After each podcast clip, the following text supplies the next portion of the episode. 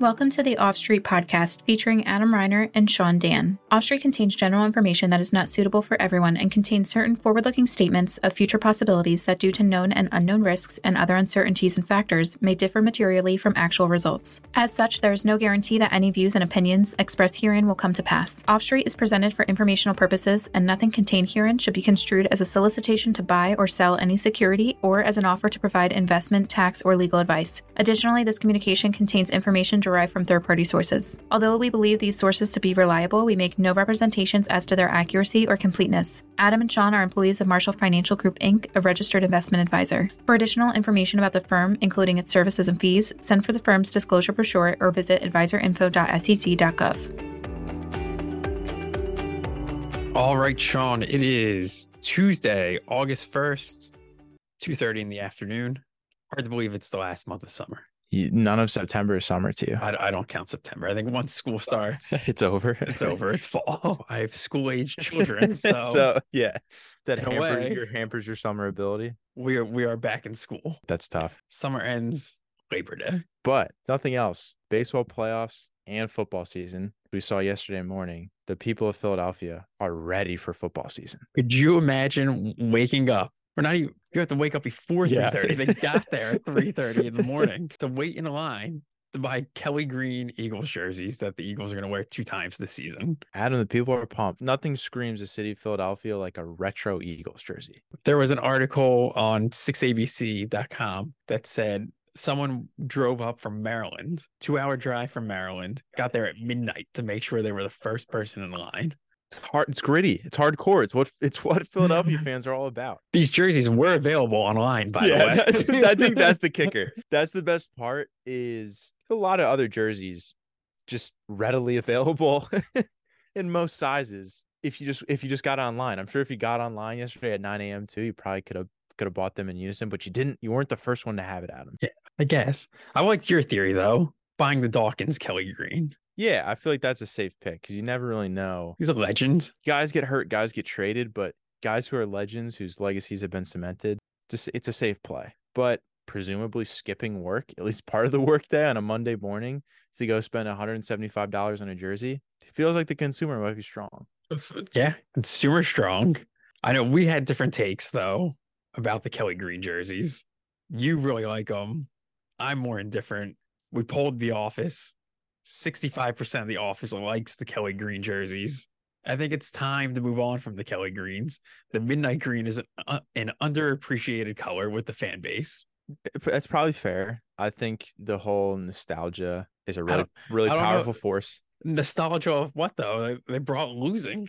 They were they were a losing jersey color. Yeah, I I don't Most know. of the franchise's success came with the midnight green color. but you know what paved the way? The Kelly Green. I guess we paid our dues with the Kelly Greens. and now it's time. It's it's a it's a redemption tour. The team is it probably the highest hopes coming into a season in what 15 plus years. Probably highest hope since coming off the Super Bowl win. Yeah, and even then, I think there are more question marks than there are this Yeah. season. Oh, yeah. we're reloaded and then some. So I don't know. I'm ready for the Kelly Greens. If they go 0 and 2 in the Kelly Greens, I think we just retire them again. That's fine. I'm I'll make that deal. I'm fine with that. I'm just gonna hit you with my stats really quick on on the jerseys, Let's hear it. and then we'll move on. Okay. So they've been wearing the Midnight Greens for 27 years, three Super Bowl appearances, one Super Bowl win, seven NFC Championship appearances, 10 division wins, finished first in the division 10 times. For the 27 years prior to the Midnight Greens, one Super Bowl appearance, one NFC Championship appearance, won the division twice, had a losing record, solidly a winning record with, with the Midnight Greens. So everyone was most often cited the nostalgic factor of the Kelly Greens. I don't know. Good, good coping, I guess. Good memories of losing. I don't know. I'm ready to give it a chance. I'm, I'm ready to give it a shot. Give it a shot. Hey, nothing else. Waking up at 3:30, like you said. Consumer is still strong to do that. Consumer Strong, just this past weekend, between you and I, we were at concerts, sporting events, movies. Everywhere we went, it was packed. People were spending money. Fed met Federal Reserve met last week. They raised rates like most had expected, quarter of a percent. In there, as part of the Q and A, Jay Powell said the Federal Reserve no longer forecasting a recession this year, which didn't really feel like it was going out on a limb. Lots of people asking the question how much longer can the consumer stay strong? Why is the consumer so strong? And we were talking about it, and it feels like a relatively straightforward answer, and that is people are still employed, and employed people will spend money. Yeah, pretty much everyone wants a job has a job at this point. Uh, you pointed out prime age labor force. It's the largest it's ever been. Almost 107 million people, most ever. Prime age 25 to 54. And at the end of the day, it doesn't take an economics degree to to figure out if everyone who wants a job has a job, and if you have a job, you're probably going to spend, and it just keeps keeps the machine going. So far in in Q2, we've had over half of S&P 500 companies report. 81% have beat estimates. We just got last week the Q2 GDP number, crushed estimates, solidly positive. All, all these people that seem to be recession happy. And at what point do you give up? I think that labor number is a good case study for how once a narrative enters the that news cycle, there's not a lot of updating that comes along with it. Participation rates pretty high for those prime age workers that had dipped down during COVID, but is back up to a little more than 83%, which is the highest since the early 2000s. So I think if you were just to ask the average person, they would tell you it's not that. For the maybe first time in three years, we have a lot to be happy about when it comes to the economy and markets, and we're just we're rejecting it. Just this week, there's been article titles of stocks are doing so well that it may be time to start worrying. Benefit of owning stocks over bonds keep shrinking. Obviously, the the recession headlines still come. I think it is just that a narrative hangover in, in effect of like we just we're we're so pessimistic that we just can't shake it. With inflation, you know, we read a lot during the day, Sean, you and I, and every once in a while we'll come across an article that leaves us somewhat puzzled. This one borderline like maddening. And there was a Barron's piece that was titled Why Falling Inflation is Bad News for the Stock Market. And do you want to give the TLDR version of this article? Yeah, basically the the way you phrased it is it was almost like someone came in with the thesis of like, what about the shareholders? Won't someone think of the shareholders? Won't, won't someone think of the CEOs and the shareholders? And basically was complaining that since inflation's coming down, businesses more or less can't gouge customers anymore, and their and their profit margins are going to suffer to some extent. And for for that reason, we should be sad that inflation's coming down. Yeah, it was it was a very weird article to read. It was it was bizarre and it's like how quickly we forget all the pain that we experienced last year was we agreed we're going to stomach this pain because we understand how bad inflation is and how it affects people in the economy and markets and why we need to get it down. And now that it's starting to come down, we're I guess rooting for inflation again. Yeah, I I don't know the point that there were there were some contradictory points within the article about earnings and profit margins. And even last year, one of the areas that economists would point to that said, you know, one of the reasons inflation can fall is we're going to get margin compression, which has happened to a certain extent this year. So everything's working the way it should. Not like margins have gone away. It was always going to happen. It was always part of the normalization process. And two, if you listen to Jay's initial comments at almost every press conference, he starts out by saying, We recognize and understand how inflation impacts the end consumer, especially on the lower income spectrum, if you're only making so much money and that amount of the bucket that's going to necessities keeps growing and growing, you can't save for the future. You're in bad shape if emergency ever happens. That is a tangible impact that those people are feeling in a, a great reason why we need to bring inflation down. To say, like, let's disregard that so companies can keep beating earnings, it just it's kind of crazy. Yeah, and I want at some point it just becomes this cycle of if they want to bring inflation back in check, everything is going to cost more for their businesses. They may be able to charge charge more more revenue, but the two are going to offset each other to a certain extent as well. Like we saw that a lot last year in 2021. Labor costs were going crazy. And that was a, a, large gripe of companies during earnings calls that they either couldn't find labor or they're having to pay too much for labor. And now that things are starting to normalize, like you said, I don't know. I, I missed the point of the, this article. I find one example in history of a country who had sustained high inflation where it turned out well. It, there's just no such thing. Yeah. Perhaps the best part of this article is the way it ended. The stock market is more complicated than it looks. Nothing is simple. Could have just left it at that. Yeah, and just forget the forget the rest of the article. Just just write that. One of the things that looms on the horizon as we move into fall is that student loans are going to start to be repaid. They had payments had been suspended for a large part of COVID, at least the past couple of years. Interest starts accruing again September 1st, payments made in October. There was a Market Watch article quoting economists that they estimated could reduce household spending by 9 billion every month, 100 billion in total for the year. Um, they estimate the average monthly repayment for student loans is about $200 a month, um, which doesn't sound like that much. This could be one of those things that um, impacts psychology more than the payment itself. Yeah, the headline's definitely scary. Consumer spending is the gas that drives the engine of the economy, and 100 billion feels like a big number think it helps to put it into context of okay, even if we lose a hundred billion in consumer spend over a full year, US GDP is somewhere in the 23 to 24 trillion range. So even if we feel that full 100 billion we're talking like tenths of a percentage point difference in gdp so hopefully not something that would knock us off a cliff. Yeah student loans i mean they just think of the most the areas of debt held by us households mortgages autos credit cards student loans being like top four I'm sure there's others in there, but those would be the the four. Um, the mortgage mortgage debt held by far the largest 12 trillion of mortgage debt out there. Second is student loans, 1.6 trillion. Um, followed by autos, 1.56 trillion, and less than less than a trillion in credit card debt. I think that might surprise some people. Yeah, it's surprising. And again, big number on the student debt. Also, I think it's good to remember it's it's not necessarily the the number that matters as much as debt service cost. So you'd mentioned about two hundred dollars a month coming out of people's. It's not like the, the we're ending the freeze and all of it's going to come due tomorrow.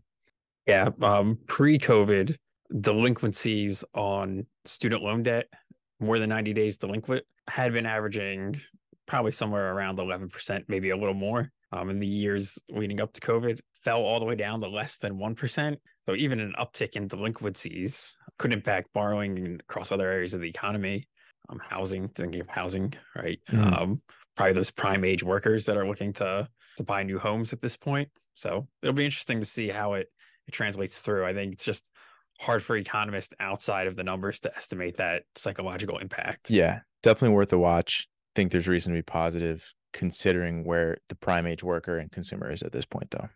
There was some interesting insider trading charges brought last week, Sean. Yes, this could be a borderline uncorrelated topic how absolutely ridiculous it is. Almost like a movie the way this reads. Um so a, a british billionaire so british billionaire joe lewis um, was charged in the southern district of new york with insider trading. Um, the u.s attorney Damian Williams said Joe Lewis abused his access to corporate boardrooms and repeatedly provided inside information to his romantic partners, his personal assistants, his friends, and his pilots. So basically, if you were in his orbit, he passed along inside information to you. He was feeding you stock tips. yeah. Funnier in an ironic way. Um, excerpts from the charges was regarding his pilots. Um, he had passed along stock tips to them. One of the pilots was relaying these to his friends and had said, all conversations on app is encrypted, so all good. No one can ever see. Turns out that wasn't true. That's how you end up in a Matt Levine blog on Bloomberg. It's text like that. People saw, but Joe Lewis had led his pilots five hundred thousand dollars to invest in the stocks that he knew and had insider information on. Again, in a message to friends, that the boss lent him and the other pilot $500,000 each. He thought the boss had inside information and knew the outcome. Otherwise, why would he make us invest? you can't really get more cut and dry than that. right? Pretty much just laying out the case for uh, the SEC and the attorney's office. I think you had brought up a good point earlier. For the dollars at play here relative to his wealth, he could have just gifted them the money. Yeah. So Joe Lewis is worth $6.2 billion.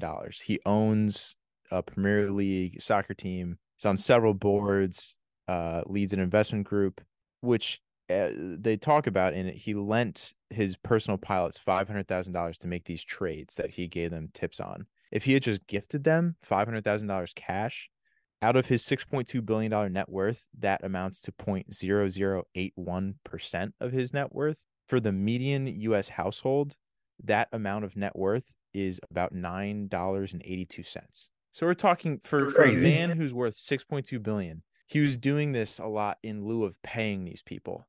Why not just pay the people cash? Like I don't know if this is just a, a good example of like greed knows like no limit. Like it- you can be worth an infinite amount of money and still be greedy with it because it just makes no it makes no sense. It's like so it's like a random person throwing ten dollars down on, on on a table after a meal. Just give them five hundred thousand dollars if you really want them to to have more money. Yeah. I no argument here. He's probably gonna end up spending more on attorney's fees than if he just gifted them the money. Yeah, I mean Paid him more. it's it's absolutely crazy. He's 86 years old, 6.2 billion dollars. You're never going to spend that down. I don't I don't know. Or you just maybe it's just you think at that point you're that far above the law, like you, you're just like who cares? Like whatever. Maybe in his mind it was such a tiny amount. yeah, right. That could be it that too. wouldn't like whip on anyone's radar. Yeah. Also, good practice just in general. If you're someone with insider information, don't go around telling everyone you ever meet like Yes. what stocks to buy and sell. Pretty pretty easy way to get popped, especially if you're a top 500 richest person in the world. Generally, insider information stories are the ones that get a lot of airtime. Oh right? yeah, yeah. If and if uh, we mentioned it earlier, if you haven't read it, this is a lot of information we're getting from Matt Levine's daily blog on Bloomberg. Probably the best finance blogger out there, but this especially is a great piece to read. A lot of good nuggets in there. Yeah, the, the title of the piece is "Don't Tip Your Your Private Pilot." So Yeah. I guess you can tip them, just not with inside Inside information. information. Yeah. So there was a, a bit of news yesterday, Sean. Your your Birkenstock company is going public. it is. Eight billion dollar IPO expected in September. Yes. I would call them fancy Crocs, which is Ah. publicly traded and has a market cap of a little under seven billion. Yeah, that one hurt the brain a little bit. Seven billion for Crocs, but maybe maybe fancy, maybe like hippie Crocs. Yeah. We were looking on the website a little yesterday after we read the IPO story. I can't get myself to wearing strapped sandals, probably with socks, but I think it's definitely one of those unique uh kind of consumer products, maybe like a Crocs, where it has great loyalty. Like people who like the product really like the product. And every time their shoe or croc wears out, they're gonna just go buy a new one. And that's like such a superpower for a company like that. That's how you get kind of a silly sandal company being worth seven, eight billion dollars. Yeah. Wait wait to see what happens at IPO. So here's another story about maybe indicating consumers still strong. I can't imagine seeing this during a recession, so Okay. probably good indicator we're not in one. Arch Manning, the nephew of Peyton Eli Manning, is an in- incoming freshman quarterback at Texas. Yep. Hasn't played a game yet. Nope. He is capitalizing on his name, image, and likeness rights. And he sold his first trading card at auction for over a hundred thousand dollars. It's yet to appear in a game. ridiculous. And I'm pretty sure he's going to be a backup quarterback to start the year at least. We're paying hundred thousand dollars for his trading card. This ESPN article says the highest selling card on that company's website was a Luka card that sold for a hundred thousand dollars. Luka Doncic. Yes. You know, the nice thing about it is uh, the sales do benefit uh, Central Texas nonprofit, St. David's Healthcare and St. David's Foundation. Oh yeah, That's there's one silver lining from it, but it's a lot of money to spend on a card player who has never played. Yeah, it's a 17 or 18 year old who is a freshman in college. He's spending hundred thousand dollars, kind of betting he's going to be a legendary player. It's a good way for him to capitalize on his name. Yeah, I, I'd say good for more than anything, good for Arch. And I guess if this other person is so rich that they can throw a hundred thousand at this, I don't know. Maybe I think you call it a lottery ticket. Maybe it's an expensive lottery ticket for them. Yeah. But Not to segue too much, but Mega Millions is tonight. That's over right. We've talked more about the lottery over the past few weeks than I think we've talked about over the past few years. It really snuck up, didn't it? I think it was both of the the jackpots hitting at once was was pretty nuts. But yeah, may have to dip the toe tonight. Yeah, I, I looked it up the other night. I think there's only something like 2,640 billionaires. Okay. And if the Mega Millions tonight's a little over a billion, if you take the annuity option, but I think most people would take the cash. Just imagine, no, no skill, just pure luck. It is hard to fathom. It is hard to, to wrap your head around. Someone at some point is going to have life changing money like that. Probably, you said probably too much. Yeah, become one of the richest much. people in the world just from the lottery. Hey, I think you you had said that you never hear of lottery winners amplifying that wealth that they win. Like there's more stories that go the other way of people losing wealth. No one's won a jackpot and then invested that wisely in either public or private companies and in turned that 500 million cash prize into 10 billion. maybe maybe if you win tonight, you can be the first. So some interesting uncorrelated stories this week, both food promotion related. The first one comes from Subway, and they are offering free sandwiches for life, life quote unquote, if you for someone that enters a contest um, to legally change their name, first name to Subway. Hate everything about this. I can't imagine changing my name to Subway. Uh, Let let alone like your your prize is Subway sandwiches. So- like, like and, and the the lifetime free lifetime sandwiches comes with a bit of an asterisk. Yeah, it's the if you actually read the terms and conditions, it's fifty thousand dollars of Subway gift cards, which feels like you probably would run through that within a life. Yeah, we were looking on the website yesterday, preparing for this. What's a Subway sandwich cost? Some of their sandwiches push into the high teens. Yeah, was sickening. Was was Oh, crazy. Shocking. Adam, who is paying eighteen dollars for a Subway sandwich? Not me. It's I can tell you that. you can get great ho- at least in the northeast or around us you can get great hoagies for 10 12 bucks and it's like actual real food We, so could, we could probably just walk outside our office store right now and walk to any and you're gonna number of restaurants around here. you're gonna get a better product for for much cheaper, it's crazy or at least as much. Worst case scenario. it it's it's still better than last last year they ran this promotion and the winner had to get it was almost pretty much half a half back tattoo of the Subway series logo for the same prize feels much worse to me than changing your name. Uh, like you change your name, like everyone's still gonna call you Adam, but if you get a tattoo, you're living with that bright neon green and, and yellow Subway logo the rest of your life I don't know. unless lest we forget it's fifty thousand dollars in Subway gift cards, which I don't know. Depending on what you think a Subway sandwich is, the the, the true dollar value of that is much less. Well, if you legally change your first name to Subway, you have to become a spokesman for Subway, right? I'd imagine they're evaluating this as part of the contest to see who they want to award this fifty thousand to. Maybe I don't know. That would maybe make it worth it. I guess But just imagine how goofy it'll be if you call somewhere, I don't know, and you have to give your legal first name and then you say Subway, the person will be like, come on. Like, what's your real name? Yeah. Or like question the judgment of your parents growing up. Like, the real name's you Subway. yeah. No. At least if you got the back tattoo, you could cover it up. Wear a shirt. Yeah. No one knows. I guess. I guess it's just a Subway issue. I'm I'm I'm not about it. I felt like Subway was popular in the 90s, Sean. Yeah. They did the V cut in the top of the bread. Yeah. You're you telling me about that. That was that was new. It's to me. goofy That was new. Yeah. But fun fact: at uh on my college campus, we had the busiest subway on earth. Oh, yeah. the most foot traffic of any subway in the world. It's like one of the very few dining options on on campus. Interesting.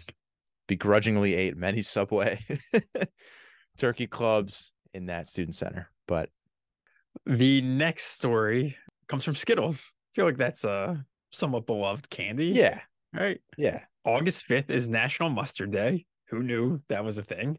Um, and the candy brand partnered with French's to make the first ever mustard flavored Skittle. Hmm.